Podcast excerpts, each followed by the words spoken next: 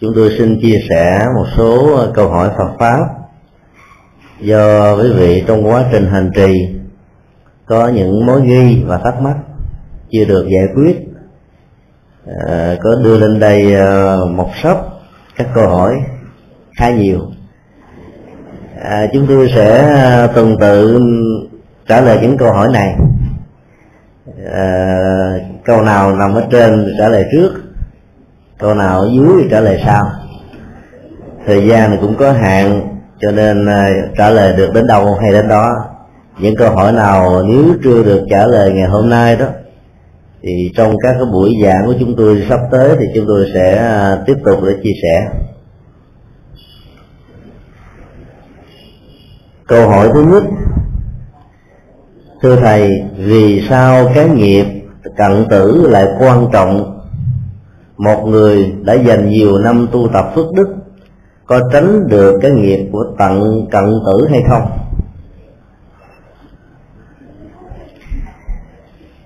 Câu hỏi này à, cho thấy à, người đặt câu hỏi có thái độ chuẩn bị khá chu đáo về à, những giờ phút cuối cùng của cuộc đời. Cận tử nghiệp là một trong những vấn đề rất quan trọng đối với người phật tử, hiểu nôm na nó bao gồm hết tất cả các hành vi từ tư duy đến lời nói và việc làm, ngay cả những di chúc của con người trước lúc qua đời được gọi là cận tử nghiệp. Sức mạnh của các hành vi cuối đời đó mang tính cách đạo diễn cho tiến trình tái sanh lớn lắm. Đôi lúc ừ, suốt cả một cuộc đời một người nào đó theo một chức nghiệp nhất định. Nhưng cuối đời đó, nhất là trong giai đoạn đang nằm bệnh tinh thần không được ổn định sự thăm viếng của thân nhân và con cháu đó, tác động một cách tiêu cực làm cho người nằm bệnh này đã phải thay đổi quan điểm của mình về lập trường. Chẳng hạn như đời sống đạo đức và con đường tâm linh, với tư cách là một phật tử mà mình đã đi qua, làm cho người đó mất phương hướng cái năng lực mới này nó sẽ đạo diễn cho sự ra đi, tìm kiếm một mầm sống mới của con người trên tiến trình tái sanh. Nó quyết đoán một cách khá chuẩn xác. Và nó gây ảnh hưởng đến à, những hành vi mang tính cách là quán tính đã tích tụ trong khoảng thời gian mấy mươi năm có mặt trên cuộc đời. Nếu nội dung của cận tử nghiệp đó đó có khuynh hướng đưa ngược lại hoàn toàn với nghề và nghiệp trước đó chẳng hạn như một người phật tử có thói quen làm à, việc từ thiện, mỗi khi nghe đến ở nơi nào có à, thiên tai, lũ lụt, hạn hán, mất mùa, động đất, sóng thần, nói chung chỗ nào có nỗi khổ niềm đau thì lòng của vị phật tử này cảm thấy nhói ở trong tim. Và nếu vị phật tử đó được học đạo lý bồ tát và thọ giới bồ tát đó muốn chia sẻ bớt một nỗi đau của người khác, cho nên giàu tiền cũng có nhiều, cố gắng dành dụm một phần chi tiêu căn bản hàng ngày để chia sẻ với những người bất hạnh. Cái việc đó được tích tụ mấy mươi năm trở thành giống như cái nghề từ thiện. Vì nghề đây không ăn lương, mà cái nghề đã gắn liền với cái hoạt động mang tính nhân từ và đạo đức một cách vô điều kiện. Nhưng cuối cuộc đời đó, trong lúc đang nằm bệnh, không ai đến thăm viếng mình cả. Ngay cả những người đã từng được bàn tay chăm sóc giúp đỡ của mình để trở thành người và thành công á, cũng làm lơ thì lúc đó nếu vị phật tử này trỗi lên một tâm niệm hối hận, phải mà, trước đây tôi đừng giúp bà đó, thì bây giờ tôi đâu có buồn nhân tình thế thái đâu các câu nói mang mệnh đề phải mà. Thường phản ánh một thái độ hối tiếc về một việc làm nào đó đã xảy ra. Ở đây, đó là nuối tiếc về một việc làm lành.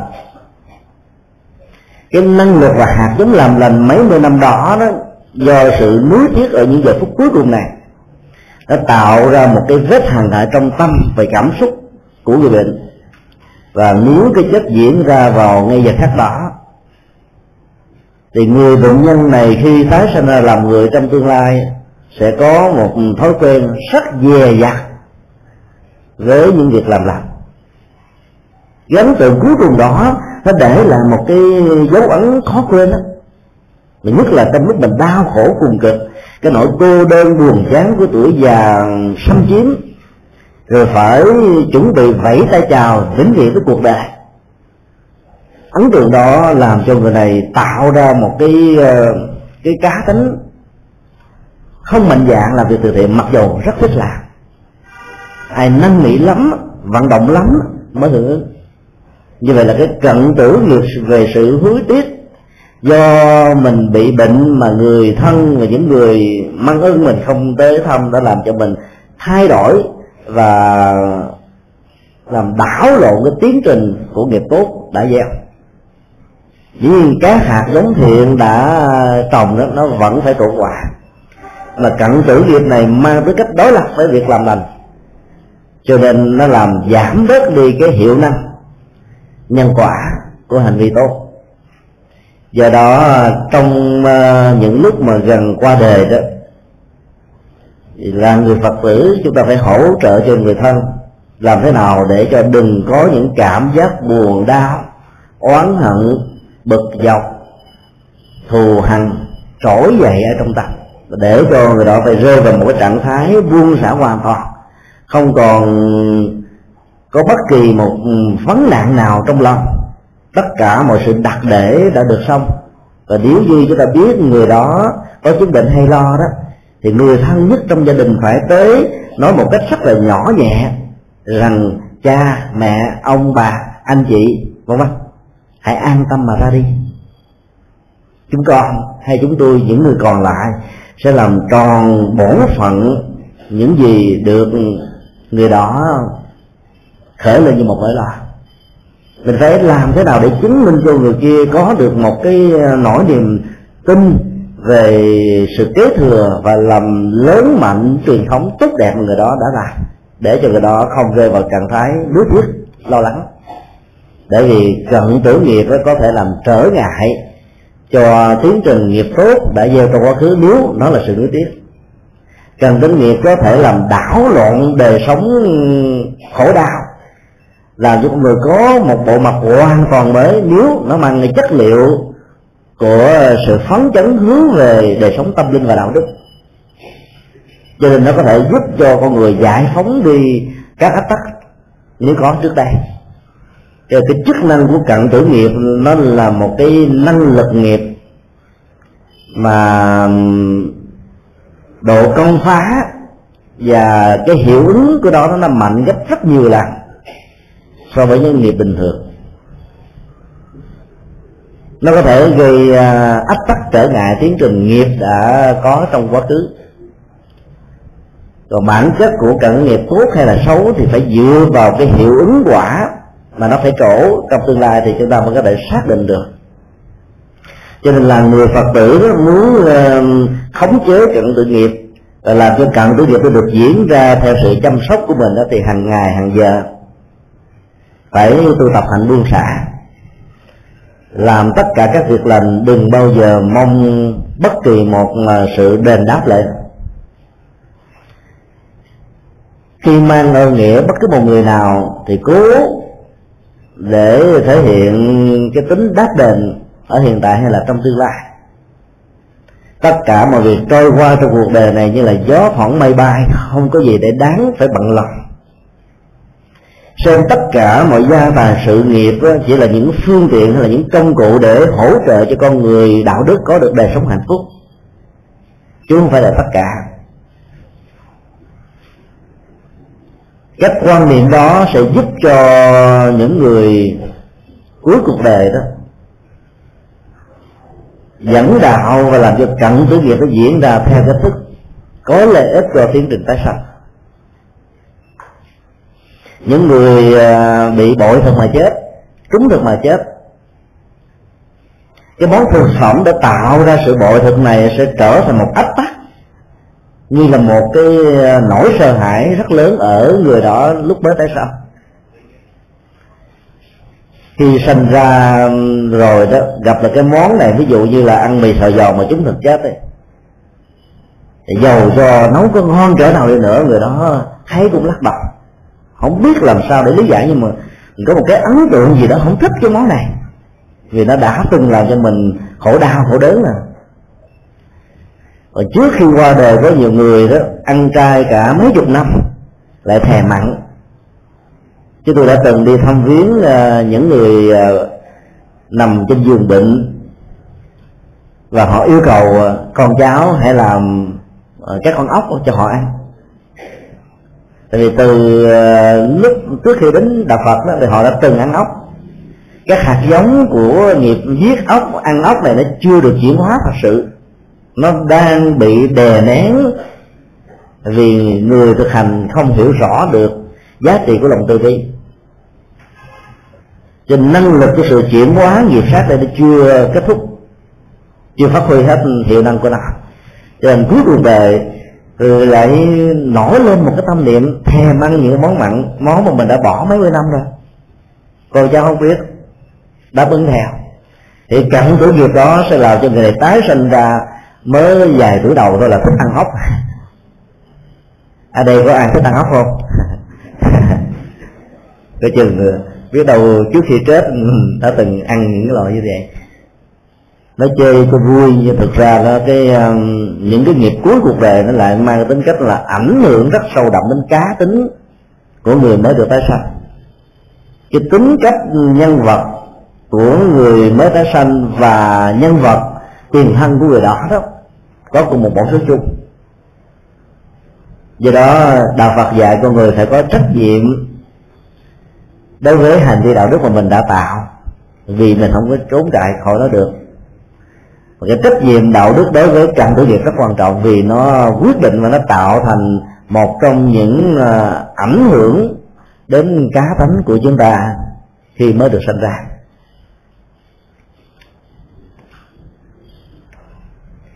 Câu hỏi thứ hai thưa thầy có thật sự có kiếp sau hay không?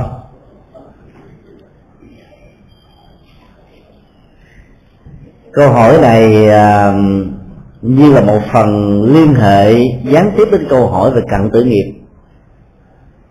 Nhưng nội dung của đó là một vấn nạn.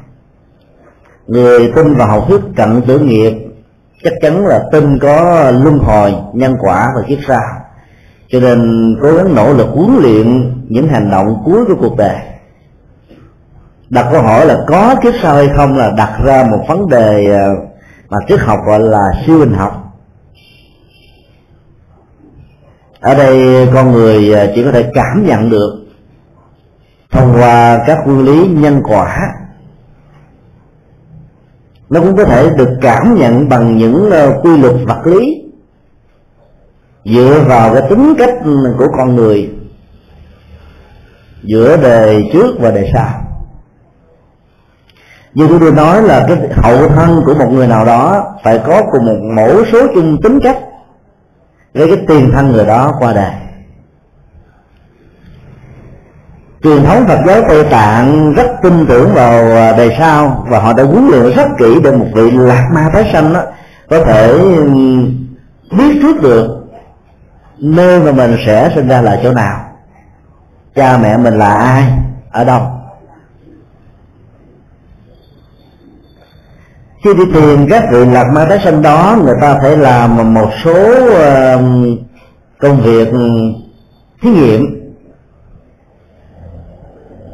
Người ta vẫn phòng hờ với những tình huống trùng lập ngẫu nhiên về tính cách mẫu số chung giữa những người sinh ra cùng năm tháng ở trong một cái làng được vị lạc ma đó đã dự kiến mình sẽ tái sanh về. Đức Đạt Lai Lạt Ma thứ 14 khi uh, ra đời uh, được 6 năm thì theo truyền thống của Tây Tạng người ta phải phục hoạt lại chức của ngài. Trước khi phục hoạt chức đó, thì họ phải làm công việc thí nghiệm xem coi tính cách của vị tiền thân và vị hậu thân này có giống nhau hay không. Người ta đã cho mời à, năm bảy cậu bé. Người ta hầu như thành đó là hậu thân của ngài. Đi ngang qua các cái vật được tiền thân của ngài là đức là quay lạc ma thứ 13 sử dụng. Chẳng hạn như là cặp cặp kính cận giống như thế này. Mà cặp kính cận của đức là lạt ma thứ 13 nó tròn tròn nó cũ kỹ lắm. Người ta làm ra các phó bản của nó giống y hệt. Và làm những cái cặp kính bằng kim cương rồi à, các loại model mới rất hấp dẫn.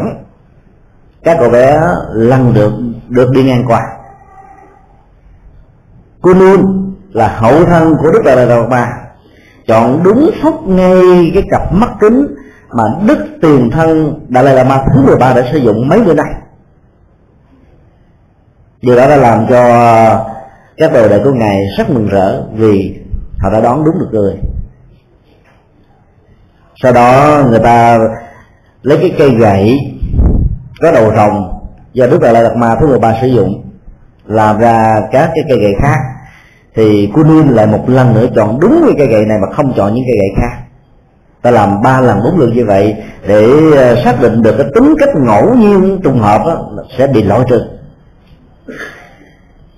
khi chúng ta sử dụng một vật dụng nào đó trong cuộc đời của mình mà nhất là cái vật đó nó gắn liền với hạnh phúc gắn liền với đời sống gắn liền với sinh hoạt của mình đó, mình cảm thấy nó gần gũi gắn bó thì gớm lắm.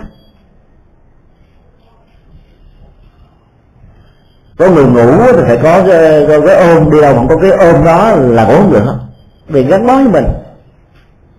Có người ngồi cái ghế phải là cái ghế bằng cây. Ngủ cái giường phải là giường tre. Ờ, nó nằm trên cái võng cái võng đó phải loại loại vải đặc biệt. Mà nằm mấy chục năm như vậy, đưa cái khác vô là cảm thấy dưỡng liền. Vậy nên gắn bó với mình. Cho nên mỗi khi thấy những cái vật dụng đó đó, thì dầu cho cô đương mới có 6 tuổi thôi, chưa lý giải được. Nhưng vị lạc ma nhỏ bé này đã cảm thấy rằng đây là cái vật mà nó gắn liền với đời sống của mình nhiều năm lắm rồi. Trước khi mời à, cô đun trở về để làm thí nghiệm đó, thì các vị lạc ma đứng từ xa, nhìn thấy ở trong làng sớm có những em bé đang chơi giỡn với nhau. Các em bé đó à, lấy những con dế cho chúng cắn nhau, rồi vỗ tay quan ngô. Cảm thấy rất là đắc chí khi mà cái con dế của mình thắng được con dế bên kia. Thì trong nhóm các em bé này thì có cô đun đã ngồi chơi chung. Quân đun đã dạt tất cả những bạn đồng lứa của mình ra một bên, rồi à, dùng hai cái đầu giới tách ra làm hai, để cho hai con này không có dịp cắn nhau nữa. Một con thì bỏ dưới đất cho nó chạy, còn một con á, thì cô đun đem tới một cái khu đất đá cách đó khoảng vài mươi mét, để chúng không có dịp trở thành kẻ thù của nhau các vị lạc ma quan sát và thấy rất rõ đây là hạt giống nhân từ, hạt giống từ bi. Mà đức đại lạt ma thứ 14 được truyền thống của Phật giáo Tây Tạng cho rằng đó là hiện thân lần thứ 14 của Bồ Tát Quan Thâm vị Bồ Tát của tình thương. Những dư luận căn bản đó để cho thấy rằng là cái tính cách của vị Kundun sau này trở thành Đạt Lai Lạt Ma thứ 14 và vị Đạt Lai 13 là hoàn toàn giống nhau. Cho nên họ đi đến kết luận cần phải phục hoạt trước đạt lai lạt ma cho kundun nhờ đó mà ngày nay phật giáo tây tạng đã rạng danh khắp thế giới màn ánh đạo và của phật giáo khắp năm châu và bốn bể mỗi lần ngài giảng dạy đó, ở phương tây chẳng hạn như úc và mỹ và pháp số lượng tinh chúng đến nghe nó đến khoảng gần năm chục ngàn người người ta phải thuê cả một sân vận động lớn mới có thể chứa hết những người các tôn giáo đến nghe ngày giảng. Phải mua vé trước đến 6 tháng trời mới có chỗ ngồi. Vé lần đến gần cả 100 đô chứ không có rẻ đâu. Câu chuyện đó ờ, gián tiếp xác minh cho chúng ta rằng là vấn đề đề sau, kiếp sau là có thật.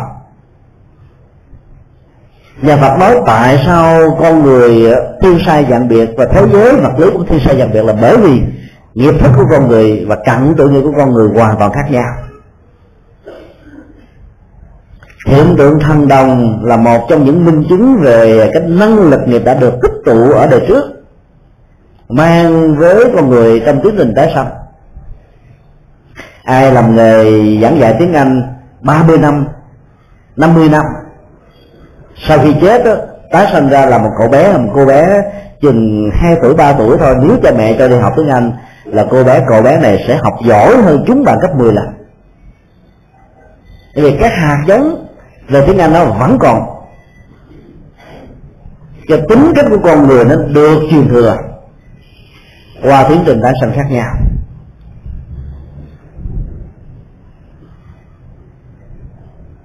Các hiện tượng hành động hay là các nhà nhân tài, thiên tài trên thế giới được khoa học lý giải là do vì gen di truyền.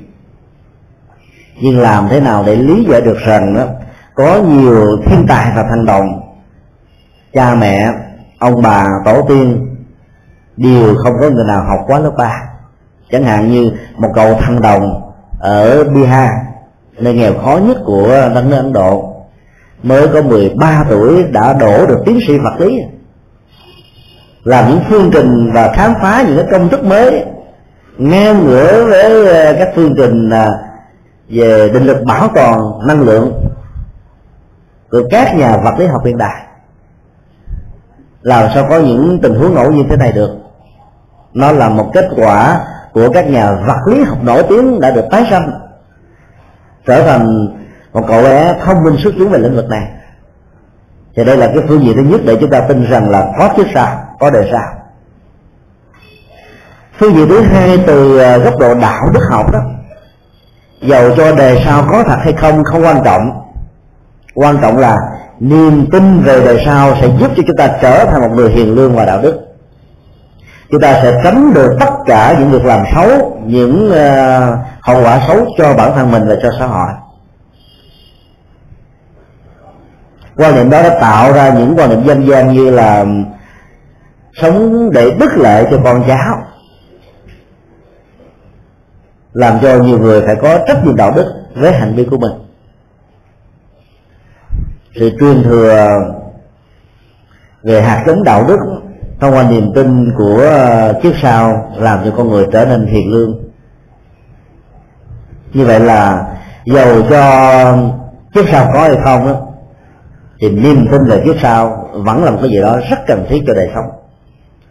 Những người không tin có đời sau dễ dàng rơi vào những cạm bẫy của dục vọng. Chỉ thấy rằng cái chung cuộc giữa kẻ xấu và người tốt là ngang bằng với nhau. Vì chết là sự kết thúc. Không còn sự tiếp nối nào về hành vi nghiệp nữa, thì người đó có thể làm sống.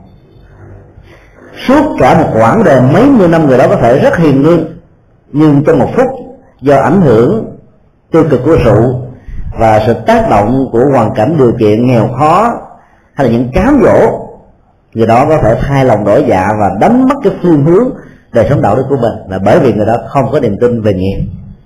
Và nghiệp á, là một chuỗi kết nối từ này sang đời khác. Nó chính là trung tâm của học thuyết đời này và kiếp sau.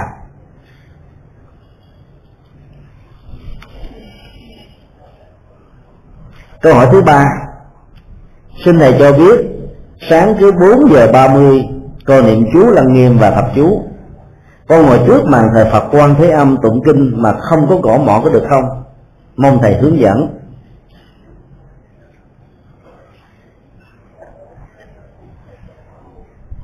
Tụng kinh không gõ mỏ là một điều khá hay vì không làm phiền cho làng sớm nhất là tụng vào cái giờ mà người ta đang ngon giấc. Sở dĩ chúng ta cần đến tiếng mỏ là vì à, nó là một công cụ bằng hai ý nghĩa. Ý nghĩa về biểu tượng và ý nghĩa về nhạc cụ. Về phương diện nhạc cụ thì tiếng mỏ tạo ra những à, âm hưởng du dương trầm bổng sâu lắng để giúp cho tất cả những người có mặt trong cung một tài kinh đó hướng tâm về lời Phật dạy để hiểu sâu, nhờ đó thực hành đúng. Nó có thể giúp cho con người hành giả thiết lập được chánh niệm và trạng thái an lạc trong suốt thời gian hành trì. Ý nghĩa thứ hai của nó là tạo nhịp trường canh. Nên mà một hội chúng có quá nhiều người cùng đọc tụng thọ trì nếu không có tiếng mỏ đọc lộn với nhau hết. Người đọc nhanh, người đọc chậm, người đọc giọng cao, người đọc giọng thấp, người giọng kim người giọng thổ lẫn lộn với nhau hết, cho nên làm cho cái thời khóa nhiều người như mấy trăm người như thế này, chắc chắn là cái người đứng gần phật và người đứng gần à, bàn hội pháp là tụng với hai cái điệu nhanh chậm khác nhau. Cho tiếng mỏ chính là người bạn đồng hành của các hành giả cho nhiếp trường canh đó đưa diễn ra một cách điều đặn. Do đó, khi tụng kinh ở nhà một mình, tiếng mỏ không còn cần thiết nữa vì mình đâu có tụng với ai đâu mà sợ người tụng trước người tụng sau. Dễ bị biểu tượng đó, mỏ là một con là một cái dụng cụ được làm với một cái hình của con cá. Chúng ta thấy ờ, cái đầu của cái mỏ nó có một cái ờ, cái chỗ để chúng ta có thể cầm được nếu là cái mỏ lớn đó là hai con cá đang châu đầu với nhau. Tại sao người trung hoa đã sử dụng loại pháp khí này dưới hình thức là một à, hình ảnh của con cá? Là bởi vì lời cá ban đêm dầu có ngủ vẫn mở to đôi mắt, ngủ rất ít. Chỉ cần một làn nước dưới sự ảnh hưởng của các con cá lớn hơn là cái gì đó lay động nho nhỏ thôi, là con cá đang ngủ có thể thức giấc liền, rất tỉnh ngủ sử dụng hình ảnh của con cá để mong cho tất cả những người hành trì và những người nghe được tiếng mỏ này trở thành những con người tỉnh thức. Không mê ngủ, không mê trần, không mê nỗi khổ niềm đau, không mê sự chấp trước, không mê tất cả những gì thuộc về thế giới phật dục có thể làm đánh hoặc ngã con người trong thế giới của đạo đức. Cho nên mỗi khi cầm tiếng mỏ, cầm cầm à, cái mỏ và đánh đó thì người hành giả phải luôn luôn quán tưởng rằng tâm của ta, được tỉnh thức như con cá, không say mê trong ngủ, không say mê trong ăn uống, không say mê ở trong tất cả những phương diện của chủ nghĩa hưởng thụ có thể làm cho mình đánh mất chính mình. Do đó, việc tụng kinh ở nhà có bỏ hay không không quan trọng. Và nếu như người làng số ra là những người khó tánh, đặc biệt là thế giới phương tây họ tôn trọng sự riêng tư và sự yên tĩnh thì việc tụng kinh ở nhà không có mỏ là một lệ lạc lớn. Vì mỏ trỗi lên, chuông trỗi lên đó, họ sẽ cảm thấy đó là một phiền não rất lớn. Đối với người phật tử, nghe chuông là phiền nhão rụng, nhưng mà đối với những người phải phật tử mà không thích phật giáo, nghe chuông thì họ thấy đó là một cái âm thanh buồn, thâm thâm thẳm chiều cho cho nên họ sẽ phỉ bán đạo phật. Do đó chúng ta phải à, biết rõ được cá tánh của những người xung quanh để cho quyết định là có nên sử dụng dụng cụ này để hỗ trợ tạo ra ý thức về sự tỉnh thức hay không.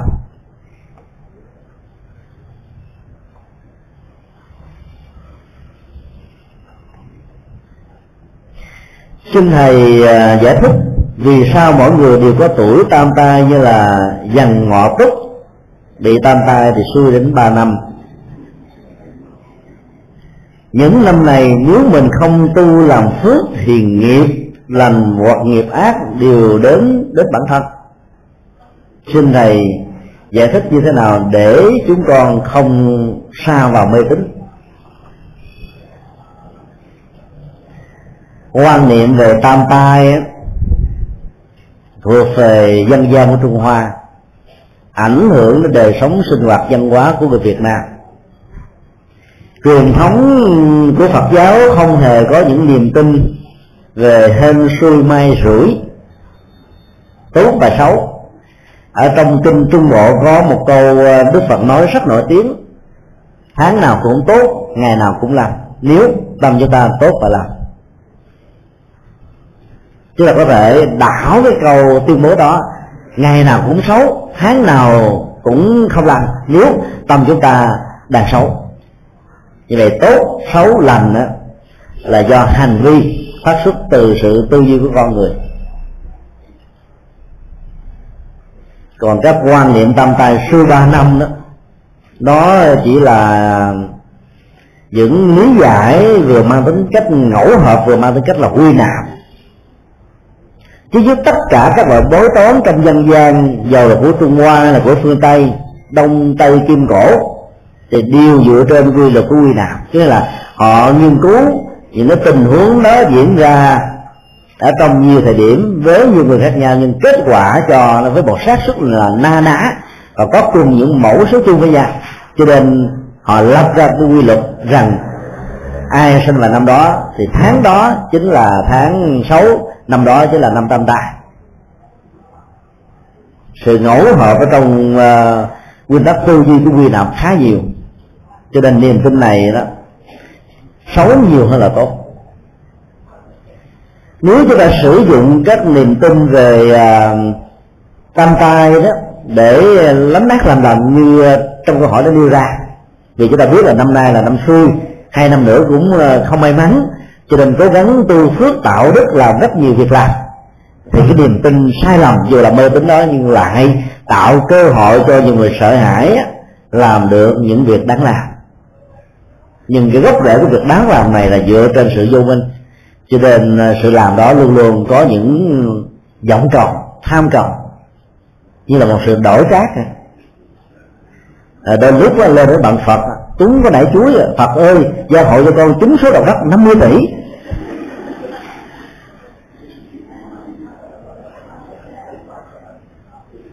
Các quan niệm và niềm tin đó ở đâu cũng có đó tốt và xấu là kết quả tất yếu của nhân quả. Nếu như mình đã từng làm một việc nào đó xấu mà không có hồi tâm hướng thiện không làm và gieo trồng những hạt giống đối lập mang tính cách đạo đức đó, thì cái quả của việc xấu này phải trổ và kinh pháp cú đức phật xác định rất rõ. Vào lúc đó có bay trên trời cao chui xuống lòng biển cả vào trong các động đất có tàu ngầm trốn ở chỗ nào đó thậm chí có được phép thần của ờ, võ lâm trung hoa là độn thổ. Thì quả vẫn trổ thôi. Nếu thật sự chúng ta đã rơi vào việc xấu đó, thì nhà phật dạy đừng nên chạy trốn nó. Đừng nên chú ý nó, mà hãy nên tiếp nhận nó. Bằng một thái độ hoan nghĩ để chúng ta tháo hết tất cả những cái nợ nần mà mình đã gieo. Và không hề có những cái quán thù với những cái đó thì trong lúc mà mình à, tiếp xúc với à, những nỗi khổ niềm đau một cách trực diện đó chúng ta sẽ cảm thấy nó nhẹ nhàng vô cùng và tháo gỡ nó không có gì trở ngại cả. Cái thử thử quan sát à, nếu đây là một cái ống chích người sợ máu và sợ đau đó mỗi khi nhìn cái ống chích gần sát với lại à, cái tay thì nỗi đau bắt đầu nó xuất hiện liền cái kim vừa chạm vào làn da là người đó cảm thấy đau nhói rồi rùng rùng lên như thế này. Mặt xanh lè xanh lét liền. Cái nỗi đau ngày càng gia tăng. Nói cũng cách khác là nỗi sợ hãi sẽ làm cho cái cường điệu cảm xúc gia tăng ở một mức độ tăng dần điều, lớn dần điều. Nó khống chế và làm cho con người mất hoàn toàn hết tất cả ý nghĩa của hạnh phúc.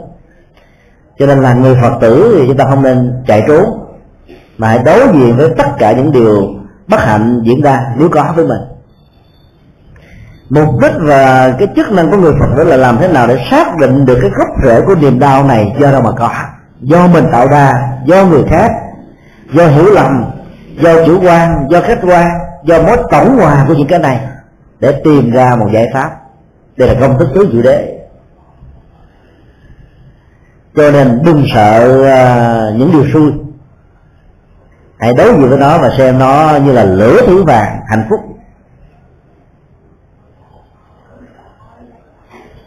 Xưa nay hào kiệt anh hùng trải cay ngậm đắng gian trung bao lạnh nhà cao gió lớn thuyền to sóng dữ. Ta hiểu rằng là cái mức độ của ờ, thế giới xấu ác đó, nghi kỵ và muốn làm hãm phanh cái đời sống đạo đức đó nó rất lớn. Cho nên khi chúng ta sống và gặp quá nhiều những điều gian truân thử thách, nghịch cảnh trở ngại đó, thì đừng có mềm lòng, nản chí mà hãy tinh tấn, vì đạo phật là đạo dạy cho ta tinh tấn với đạo đức, tinh tấn với tự giác, tinh tấn với phương pháp luật, cho ta sẽ thành công. Còn à, những hạt cát, những hạt sỏi có mặt ở trên đoạn đường, thậm chí là ve chai kẽm gai. Ở trên đoạn đường chúng ta đi đến tiến trình của hạnh phúc đó chẳng qua chỉ là những điều kiện để làm cho giá trị hạnh phúc đạt được có ý nghĩa hơn, có chiều sâu hơn. Nên đừng sợ, đừng bận tâm. Câu hỏi thứ tư. Tư quy theo đạo phật. Trong gia đình có tăng ma đốt giấy tiền vàng bạc xà phướng lầu kho, có hợp với chân lý của đạo phật hay không? Đây là một câu hỏi liên hệ đến à, phong tục tập quán khá phổ biến ở trong nước việt nam và trung hoa. Tôi trả lời à, ngắn gọn là hoàn toàn không phù hợp và không cần thiết. Nguồn gốc của phong tục đốt giấy vàng mã đó nó có liên hệ đến nền văn hóa của ai cả. Nền văn hóa này quan niệm rằng là cõi sống đó gồm có hai phương diện. Dương thế và âm phủ. Dương thế là tạm thời mấy mươi năm là kết thúc. Âm phủ đó, đời đời kiếp kiếp cho nên các vị vua pha sao của đất nước ai cập quyền lý này đó đã mơ tưởng nhờ cái ờ, vàng son quyền vui của mình tạo dựng ra những kim tự tháp hoành tráng nhất mà các vị vua trước chưa có. Để khi chết xuống là hưởng được cái giá trị hạnh phúc thông qua đời sống vật chất sung túc này lâu đời cho nên quan niệm đó đã dẫn đến sự bất nhẫn và bất công đối với rất nhiều hoàng phi, cung phi, cung tần, mỹ nữ, những người đã từng có ờ, các quan hệ và tạo điều hạnh phúc cho nhà vua. Người trung hoa khi à, chịu ảnh hưởng trên nền văn hóa của ai cập này đã có những à, biến chế. Thay vì chôn người thật, họ làm hình nộm thay vì đốt để vàng bạc ngọc ngà cho báu ở dưới huyệt mộ, thì người trung hoa làm bằng giấy vàng mã. Cho nên là sát nghiệp của à, không phong tục tập quán, tin rằng là cõi âm, là cõi lâu dài của um, người ai cập đã được thay thế bằng một sát nghiệp vô tình thôi chôn làm những cái hình nộm, hầu nhà, hầu cửa, rồi làm xe xe hơi, thậm chí có nhiều người á, thấy con trai mình chết là nào giờ nó thích chạy đua xe dữ lắm, cho nên phải làm loại xe Benzi loại xịn xịn nữa. Để xuống nó nó tiếp tục lấy chạy, nó quậy luôn cái thế giới âm phủ.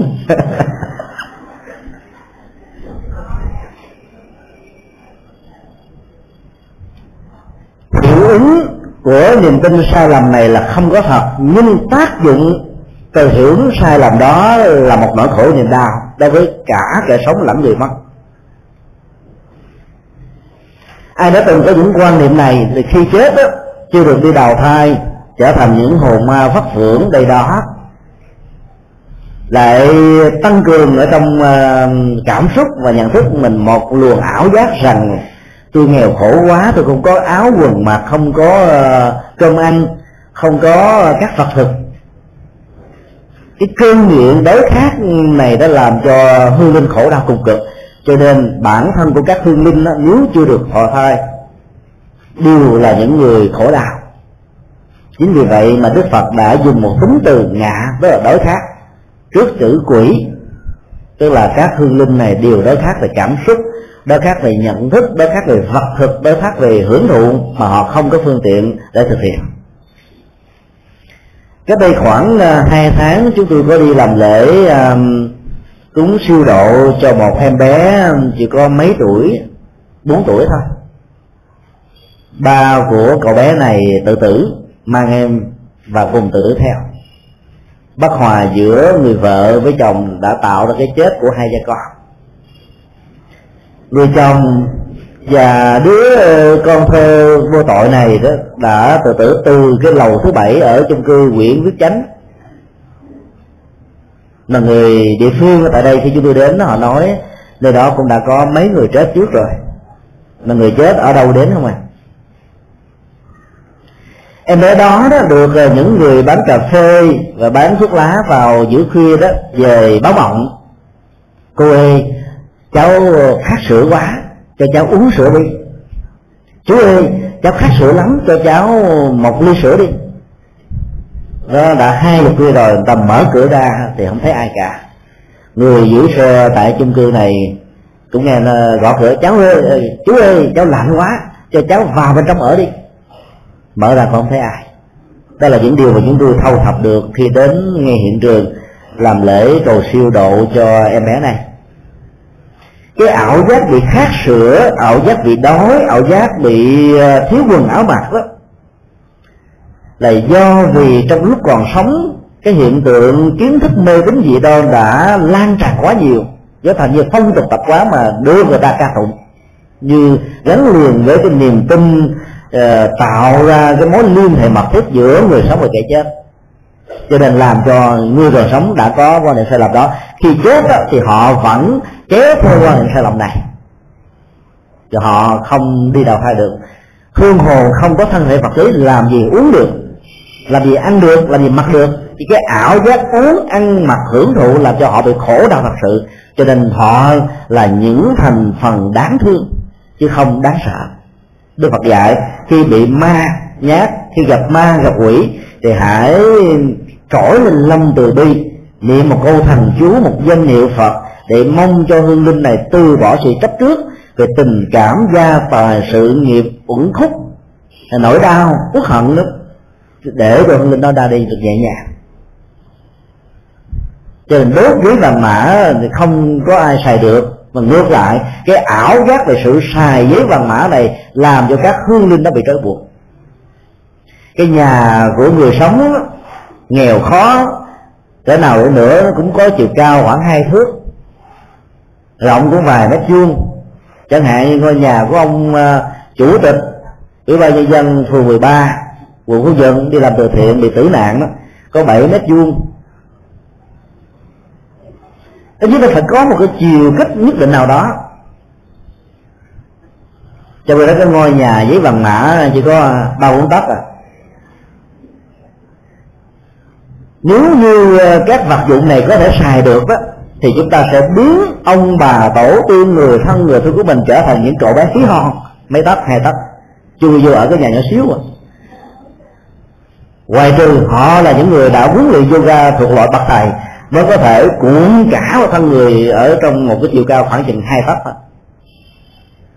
Chúng ta thấy rất nhiều thứ vô lý, ấy thế mà phong tục tập quán đó vẫn có sức sống vì niềm tin mê tín của con người gắn liền với nỗi sợ hãi liên hệ đến hên xui, được gọi là tam tai hay tứ tai.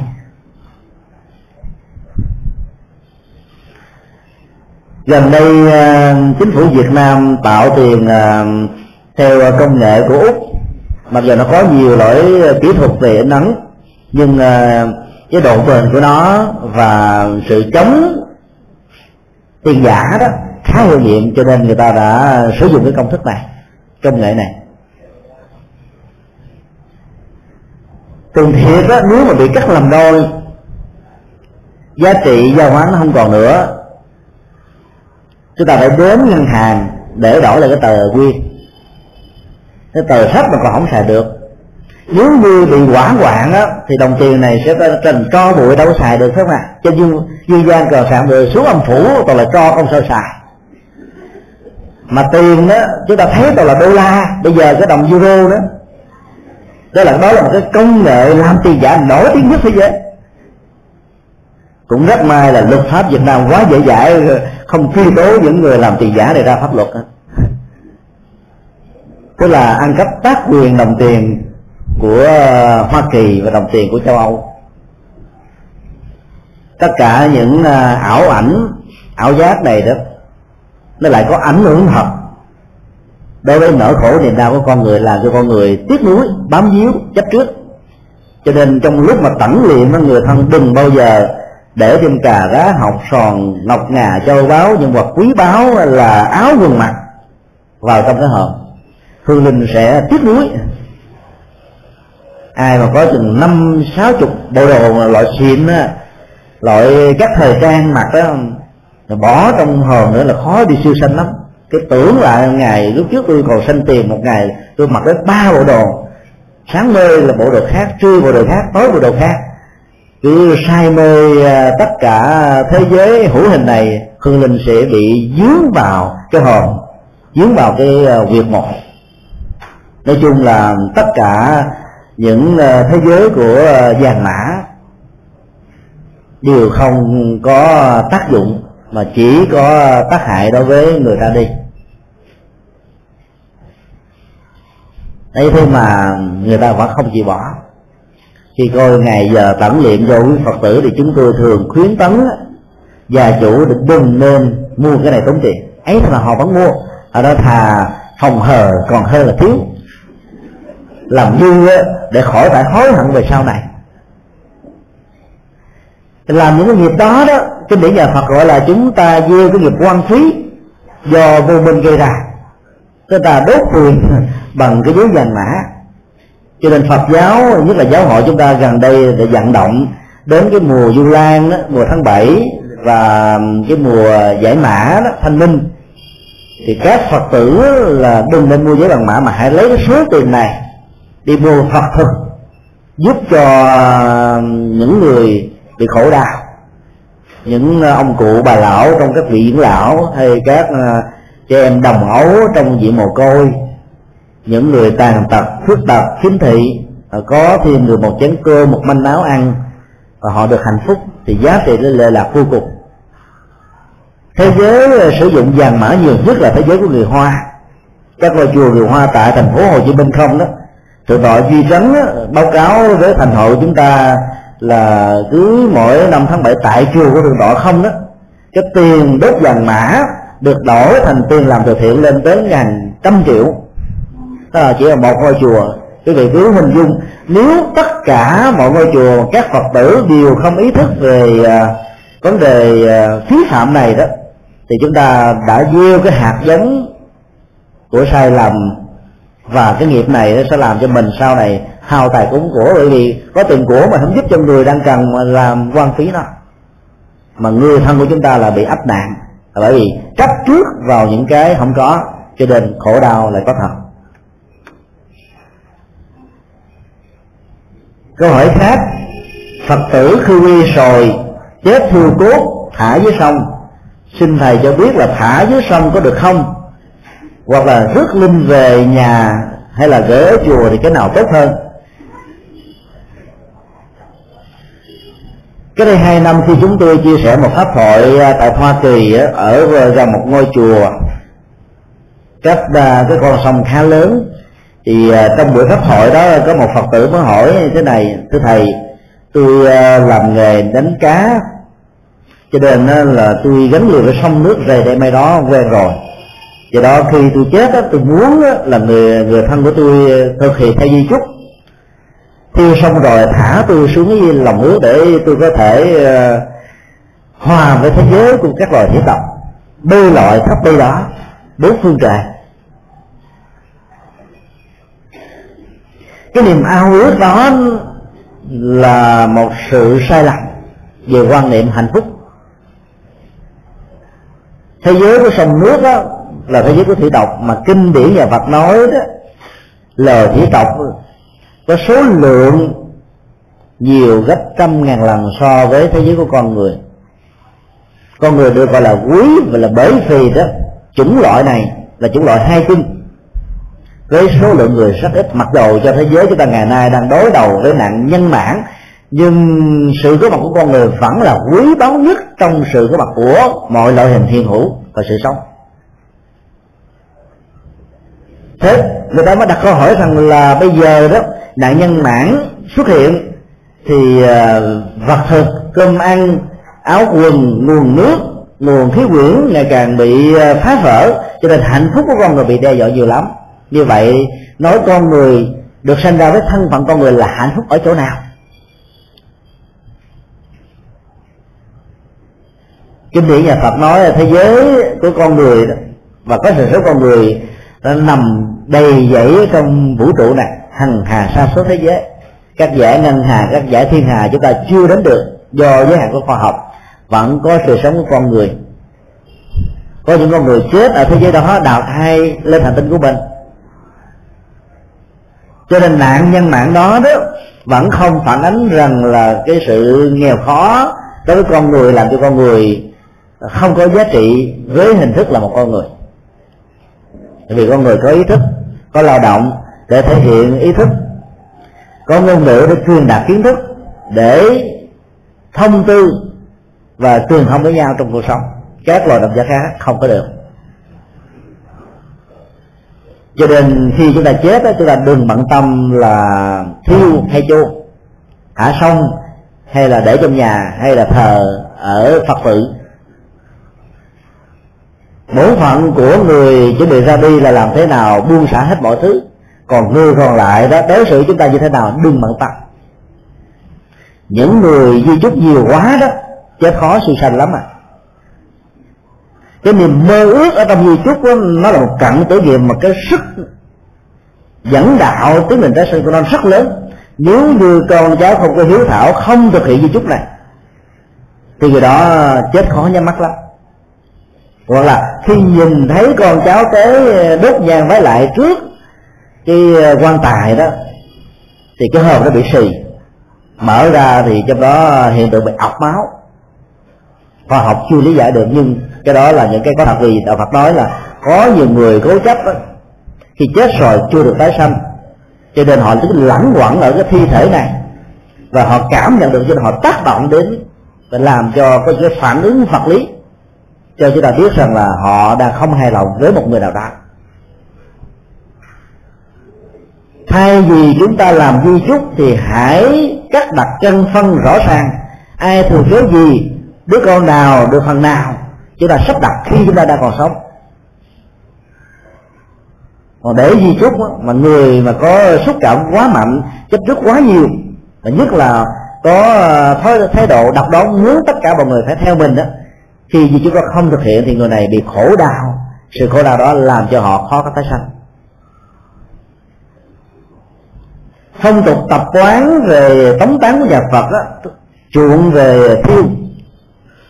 Về hai lý do. Thứ nhất á, sự thiêu sẽ giúp chúng ta biến cái thân thể ngũ uẩn này trở thành tro bụi con người sanh ra bằng bốn yếu tố đất nước gió lửa cộng với thế giới của ý thức thế giới ý thức đó tiếp tục. Tiến trình tái sanh và thế giới vật chất này trở về với cái nguyên lũy cái vật chất. Nên sự thiêu đốt sẽ làm cho các hương hồn nó giàu có tiếc nuối cái thân phận này vẫn không có cơ hội để bám víu vào, nhờ đó không bị vướng lụy. Cái công nghệ tẩm liệu phương tây ngày nay ta làm make up, tức là trang điểm cho người à, quá cố đẹp lắm, nhất là phụ nữ nhiều khi à, sống chưa chắc là đã đẹp mà vừa nằm xuống một cái, có tiền chừng năm, bảy ngàn đô thôi, cho make up, bơm phòng mặt lên, đánh son phấn, một cái loại mà nó có thể giữ lâu năm. Hương linh mới nhìn đã trội tôi không ngờ tôi đẹp như thế này đó hả? Cho nên không thèm ta đi. Chấp trước đó là sự có thật do đó, nhà phật đã chọn cái phương pháp và thiêu để cho hương linh không có chỗ bám biếu ý nghĩa thứ hai là sự thiêu đó nó còn à, à, giúp cho chúng ta tránh được những tình trạng ô nhiễm ở dưới lòng đất nếu chúng ta chôn ảnh hưởng đến các mảnh nước ngầm. Ngoài ra đạo phật cũng không hề khuyến tấn chúng ta chọn à, điệu tán tức là treo cái thi thể của một người quá cố ở trong một cái loại rừng hoang nơi đó có rất nhiều loại kênh kênh tới ăn thịt. Họ nghĩ rằng á, bố thí cho các loài à, thú vật ăn thịt này sẽ làm cho người mất đó có được phước báo. Cái thân thể vô dụng này vẫn làm được một cái gì đó. Ngày nay sự hiến sát cho khoa học là một hình thức thay thế rất có ý nghĩa về đạo đức, về xã hội, về nhân văn. Cho những con người cần đến sự sống mà họ không có những cơ quan cần thiết để thay thế vào. Cho nên nếu không chọn con đường là thiêu đó thì người phật tử có thể phát nguyện hiến sát cho khoa học. Với điều kiện người đó là người dứt khoát về tính tình.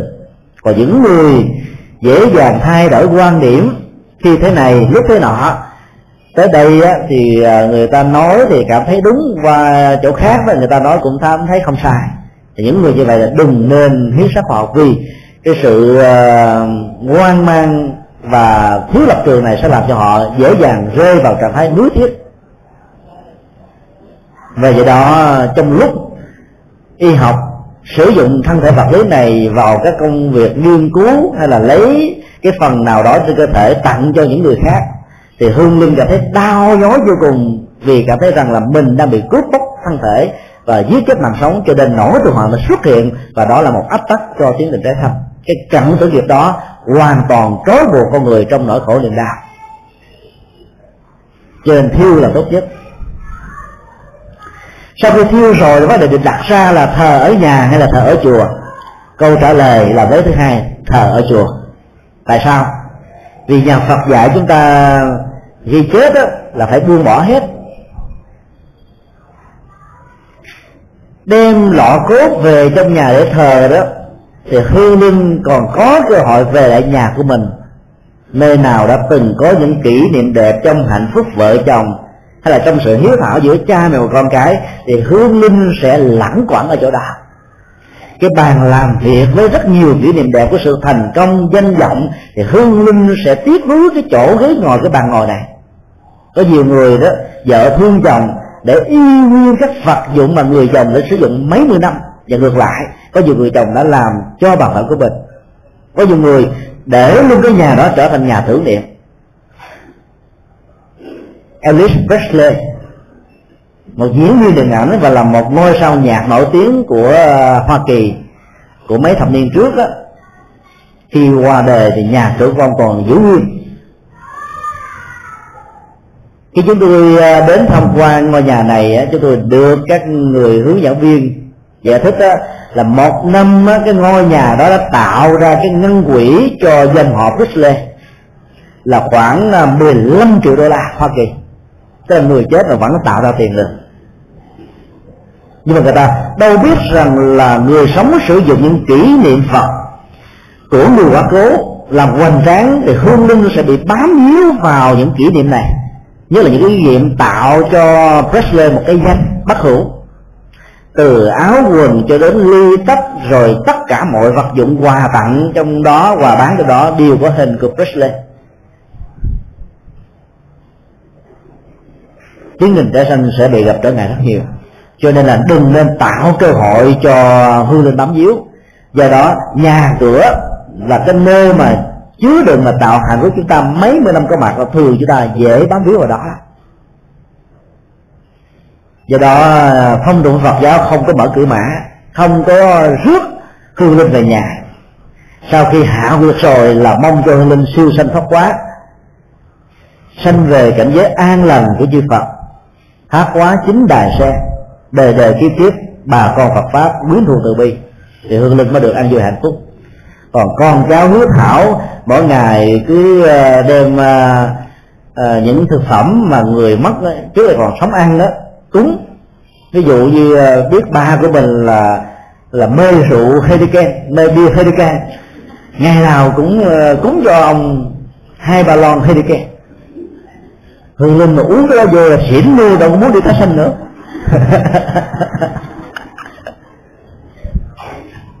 Do đó thương hương linh thì đừng bao giờ cúng quải cho hương linh.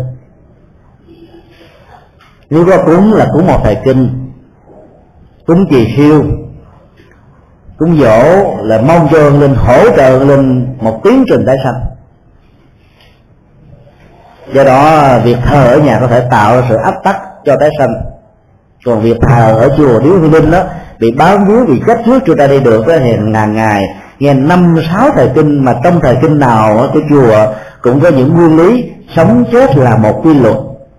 Hãy buông bỏ đó đừng đồng hóa thân thể này là tôi.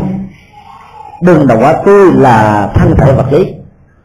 Thì hương linh mới có thể siêu sinh thoát hóa được các cái tâm chỉ và những cái câu ờ, thoại nho nhỏ ngắn ở trong những lời kinh và những bài sám này đó sẽ giúp cho hương linh thấm từ từ cái chất liệu để hương linh mới ra đi dễ dàng. Cho nên ngày nay đó, khi khoa học hiện đại ngày càng phát triển, người ta có nhiều cái công nghệ tưởng niệm, chẳng hạn như cái công nghệ của thái lan làm tượng người ờ, một người nào đó. Chỉ cần tốn khoảng chừng ờ, hai chục ngàn đô la hoa kỳ thôi chúng ta có thể nắng đồng cái tượng giống y hệt mình khoảng 95 phần trăm. Chỉ cần cung cấp cho các nghệ nhân loại hình này đó một thước phim trong vòng 5 phút thôi và tóc thật của chúng ta, thì người nghệ nhân đó trong vòng một tháng sẽ tạo ra một người sinh nộm giống y hệt. Nhiều gia đình đã làm cái đó. Và theo tinh thần Phật giáo làm cái này là hoàn toàn không có lợi cho người mất chúng ta khó có thể cảm nhận được đây là một cái cái tượng giả lắm bởi vì cái tóc là tóc thiệt. Ta lấy cái tóc thiệt, ta cạo sạch, rồi ta cắm vào từng cổng một mình không có cái cảm giác đây là giả. Chỉ khi nào ngồi cái bên rờ rờ và thấy người đó không có phản ứng, không có cự quậy qua tới và lui, mình biết là đây là người nợ chứ không phải người thiệt. Nói chung là đừng nên thờ ở nhà mà nên thờ ở chùa để linh được ra đi. Câu hỏi khác tại nhà con thờ phật ở trên, củ huyền ở dưới. Như vậy có đúng không? Xin thầy hướng dẫn cách thức thờ phật và củ huyền củ huyền ở nhà. Ở nhà khi tụng kinh có gõ chuông gõ mỏ không? Vế thứ hai của câu hỏi này à, đã trùng với à, câu hỏi khi nãy chúng tôi trả lời chung rồi. Vế thứ nhất liên hệ đến việc thờ phượng phật và bàn cửu huyền chung một bàn thờ, nhưng sự khác nhau là cái vị trí cao và thấp nếu ngôi nhà không quá chật chội đó chúng tôi khuyên quý vị là nên có một bàn thờ độc lập. Giàu nhỏ, nhưng trang nghiêm, thoáng đẹp.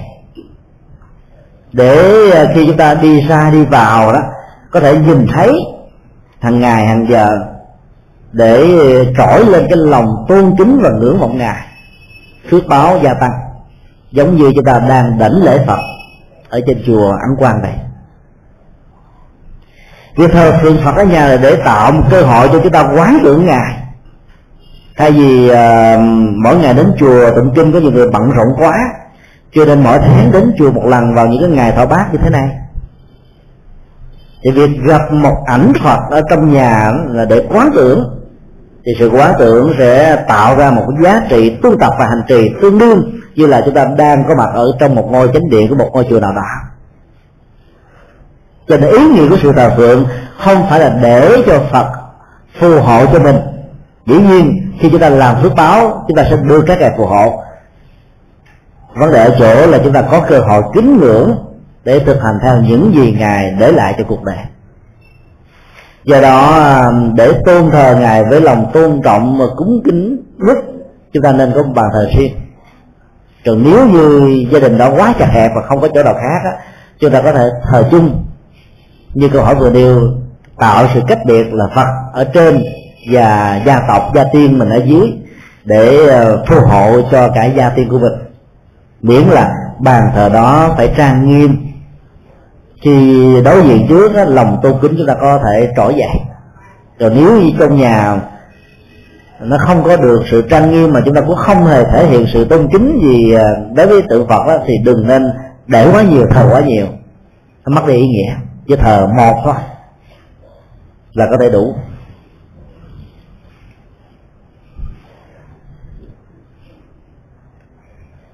Câu hỏi khác phật tử tại gia tụng kinh gì tại nhà là phù hợp nhất?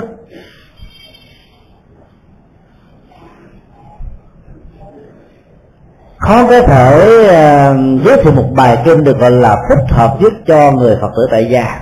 Nếu chưa biết cá tánh, sở trường, nghề nghiệp và pháp môn hành trì của người phật tử đó là gì? Nhìn chung đó, chúng ta nên ờ, có một cái nhìn thoáng ở chỗ là kinh điển Đức Phật dạy suốt 49 năm rất đa dạng và phong phú. Một một bài kinh có một chức năng như là một chìa khóa để mở cửa nỗi khổ niềm đau, để phóng thích nó ra bên ngoài, giúp cho mình có được an vui và hạnh phúc cho nên tụng trì nhiều bài kinh chừng nào đó thì à, chúng ta có cơ hội tiếp xúc và sống với hạnh phúc nhiều chừng đó. Vì mỗi một kinh là một giải pháp. Và thậm chí có nhiều bài kinh đó, trong đó có năm, bảy giải pháp cho năm, bảy vấn nạn và khổ đau khác nhau.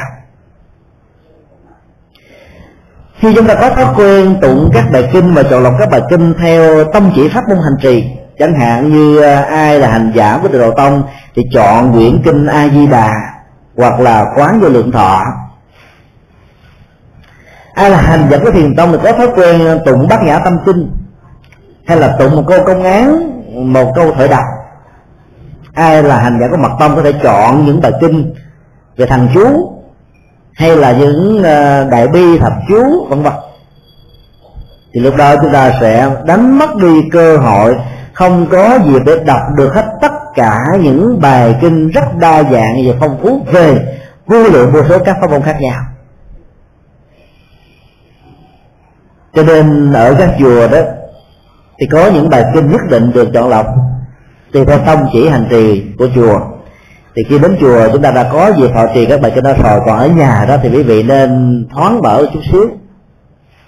Nên tìm những uh, nghi thức có nhiều bài kinh mỗi một bài kinh được xem như là một loại hình thực phẩm tâm linh cần thiết lắm. Ăn vào các loại thực phẩm này chúng ta sẽ cảm thấy hạnh phúc của mình nó, nó nở ra. An vui hạnh được tràn đầy. Nỗi đau sẽ rơi rụng chúng tôi có uh, biên tập một bản kinh tạm gọi là kinh tụng hàng ngày tuyển tập 49 bài kinh căn bản. Trong đó đó quý vị sẽ thấy Đức Phật dạy về nghệ thuật tạo ra hạnh phúc giữa vợ chồng, hạnh phúc gia đình nói chung. Rồi à, các phương pháp làm thế nào để đóng góp cho xã hội tề gia trị quốc bình thiên hạ thì cách ứng xử giao tế trong cộng đồng, cái cách thức làm thế nào để cho nghề nghiệp, sự nghiệp, nền kinh tế ngày càng vững mạnh, ngày càng giàu, để có cơ hội làm việc thiện. Những phương pháp hành thiền để chuyển hóa nỗi khổ niềm đau, các pháp môn quán tự để giúp cho mình khống chế những điều bất hạnh mỗi một bài kinh là một pháp môn hành thiền nếu quý vị à, thích những bản kinh đó, quý vị có thể à, nhận các à, quyển ăn tống để đọc thêm ở nhà. Mỗi ngày đọc một bài kinh khác nhau. Chúng ta sẽ thấy đức phật dạy rất phong phú, rất sâu sắc.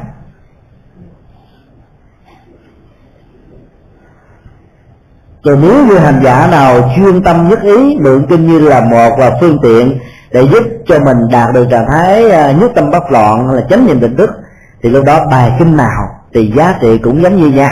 Là bởi vì nó sẽ giúp chúng ta nhất tâm, không bị à, loạn tưởng nữa. Vì đó, giá trị của một bài kinh đó, cao hay thấp không nằm ở nội dung bài kinh đó, mà nằm ở chỗ nó có thích ứng với căn tánh của mình hay không. Chính vì thế mà quý phật tử đừng bao giờ có những à, phân biệt niệm cho rằng là đây là kinh cao, đây là kinh thấp, đây là kinh dành cho người mới vào chùa, đây là những kinh dành cho những người căn cơ cao thượng. Mà xem các bài kinh đều có những giá trị hỗ trợ giúp cho chúng ta đạt được an vui hạnh phúc. Thưa thầy, làm thế nào để diệt trừ được những ưu tư là phiền não ở trong lòng mình?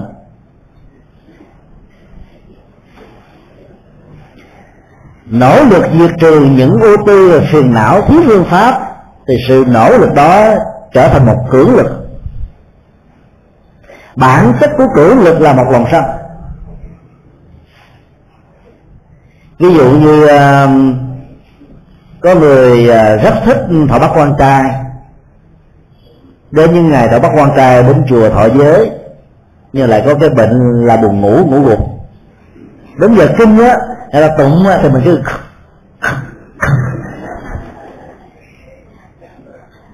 phiền não vô cùng. Bởi vì nó phiền chính mình là phiền luôn cả các pháp hữu ngồi kế bên.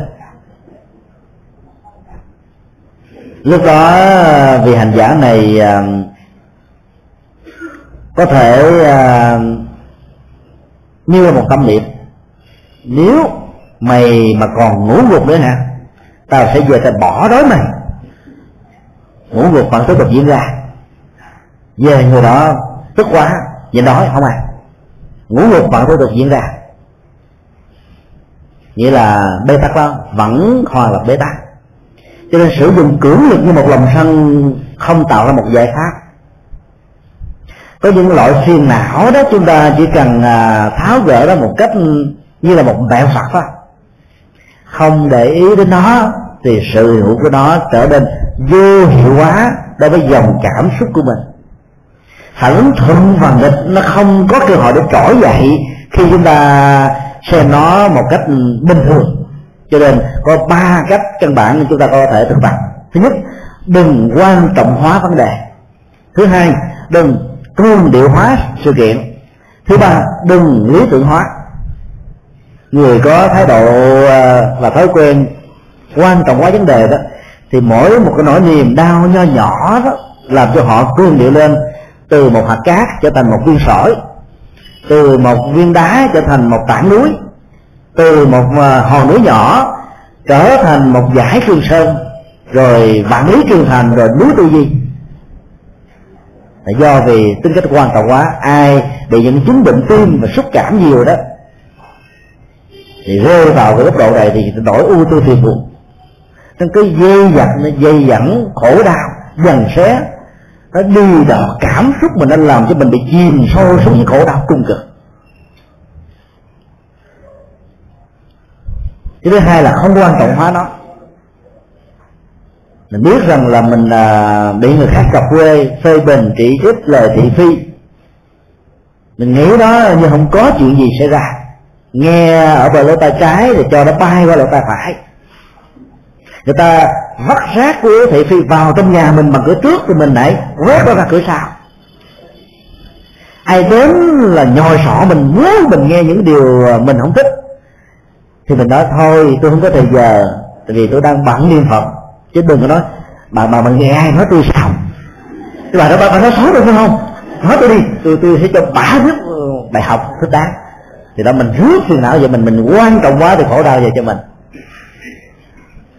không thần tượng quá có nghĩa là mình biết rằng là ai, con người nào cũng có những giới hạn về cá tính. Hay nói cách khác là sự không toàn thiện chính là bản tính của người phàm kẻ tục. Cho nên không có lý gì phải đi buồn giận người đó. Nhưng mà đừng bao giờ tâm niệm cái câu, hề đâu mà giận người dân nước lã. Cái câu đó nguy hiểm lắm đó. Thì cái câu đó cho phép mình giận người thương, người thân của mình.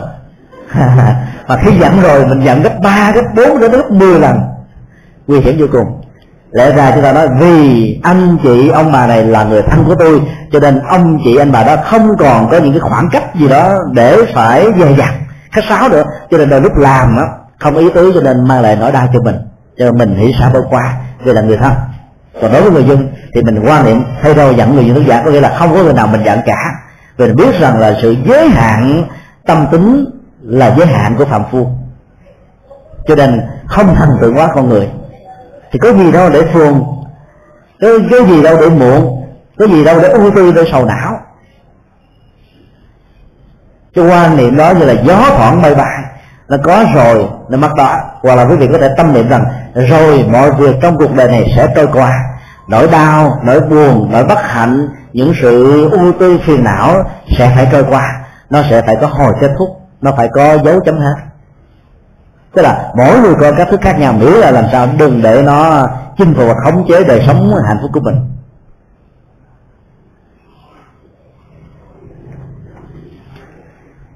Xin thầy giải thích hai thắc mắc. Tại sao khi người thân mất, có người nằm mộng thấy người thân về vài lần, có người lại không bao giờ thấy? Vậy thì sự thấy đó có phải là báo mộng hay không? Câu hỏi thứ hai, khi tụng kinh, con lại không hiểu câu, phá giới phạm trai nghĩa là như thế nào?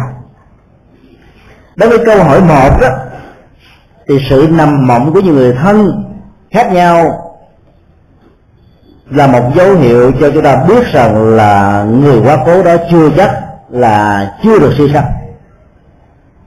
Bởi vì sự nằm mộng trước nhất nó là một phản ánh tâm lý về một nỗi niềm thương da diết về một sự nuối tiếc về sự sanh ly tử biệt của người thân của mình cho nên trong giấc mơ đó, hình ảnh của người đó được tái tạo lại bằng các dữ liệu cá tánh của mình. Trong mối quan hệ với người đó. Chúng ta có thể dựng lên một bộ phim, mình chính là đạo diễn, mình là diễn viên, lời thoại đó là đọc thoại, mình dựng ra những câu chuyện tình tiết, những kịch tính khác nhau. Nhưng thực ra chỉ là đọc đầu ý thức. Một mình mình nhẩm, một mình mình nói, một mình mình tâm sự vì nỗi niềm thương tiếc chưa được phóng thích khỏi cái não trạng cảm xúc của mình. Nếu như trong toàn gia đình đó ai cũng gặp, thì lúc đó khác à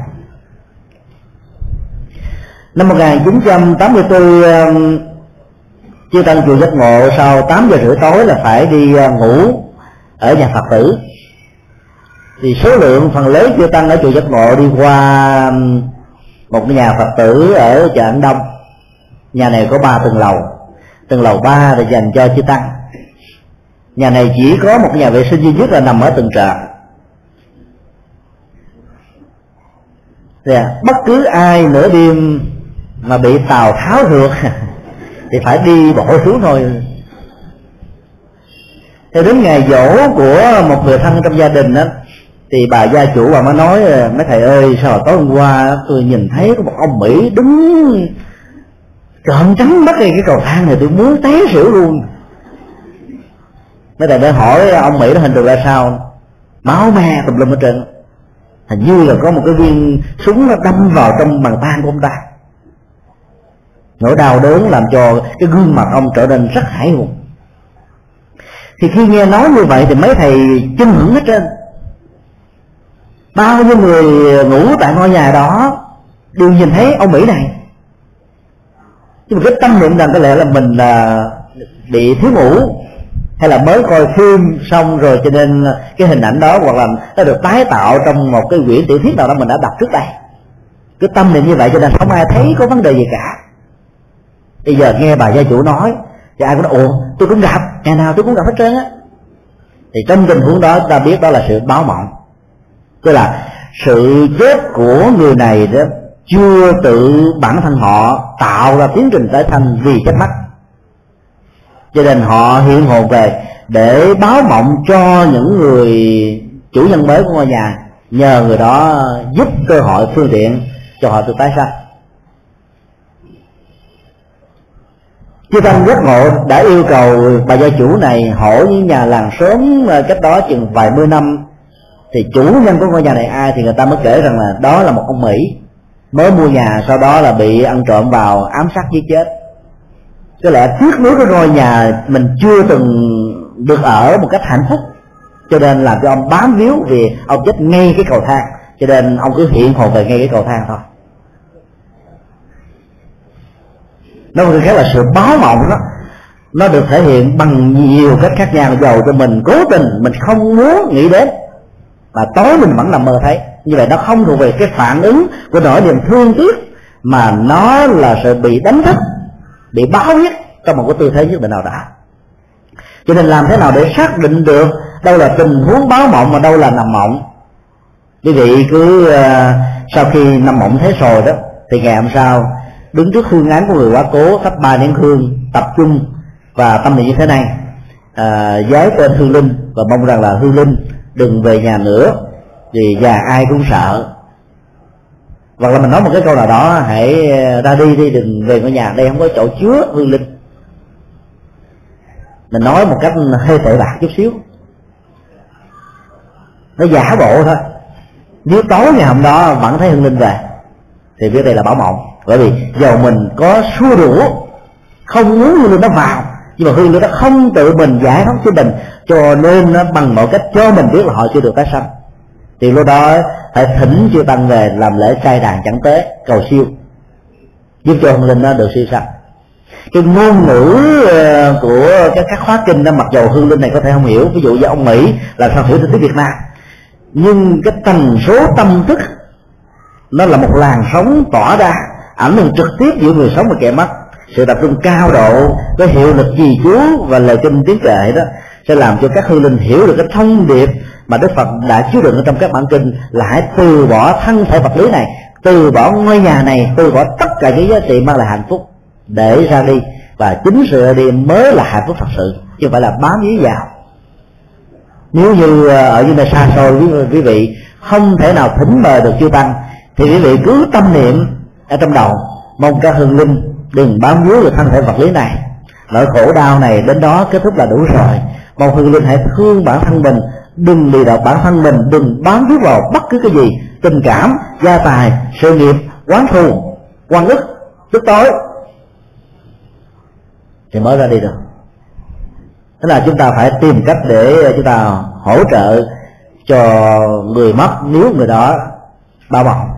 Còn nếu như à, chúng ta nói những cái câu không cần người đó có mặt mà ấy thế mà, người đó cũng biết mất luôn, thì biết rằng hương linh này chỉ là do vì tình thương chúng ta mà xuất hiện thôi. Còn là cái câu mà phá giới phạm trai đó để câu nói về à, sự à, không giữ đủ à, đời sống đạo đức. Phạm trai có nghĩa là mình bỏ đi cái đạo đức ăn chay trường hay là ăn chay với lòng từ bi. Nó làm cho cái giá trị phước báo của con người hành trì bị giảm đi nhiều lắm đối với à, một à, vị hành giả xuất gia đó, thì sự phá giới phạm trai đó, đi ngược lại đời sống đạo đức làm cho người này à, ngày càng giảm sút đi. Giá trị lại lạc của bản thân và cho người khác bị mất. Còn đối với người phật tử tại gia đó, thì phá giới đó, chính là sự giết người, rồi ăn cắp, hay là ngoại tình uống rượu các chất độc tố có thể gây sai hoặc là nói những ngôn ngữ đó gây hận thù chia rẽ mất đoàn kết chù dập quyền rủa chửi bế nói tùng hù dọa. Thì tất cả cái này đều được gọi là phá giới cả. Còn đối với à, quý phật tử thọ bắt quan trai đó thì cái ngày à, tiếp nhận giới pháp á về mà còn sống đời sống với vợ hoặc là chồng ấy, thì vẫn được xem là là phạm giới. Thì ngày đó quý vị phải là một người tu sĩ.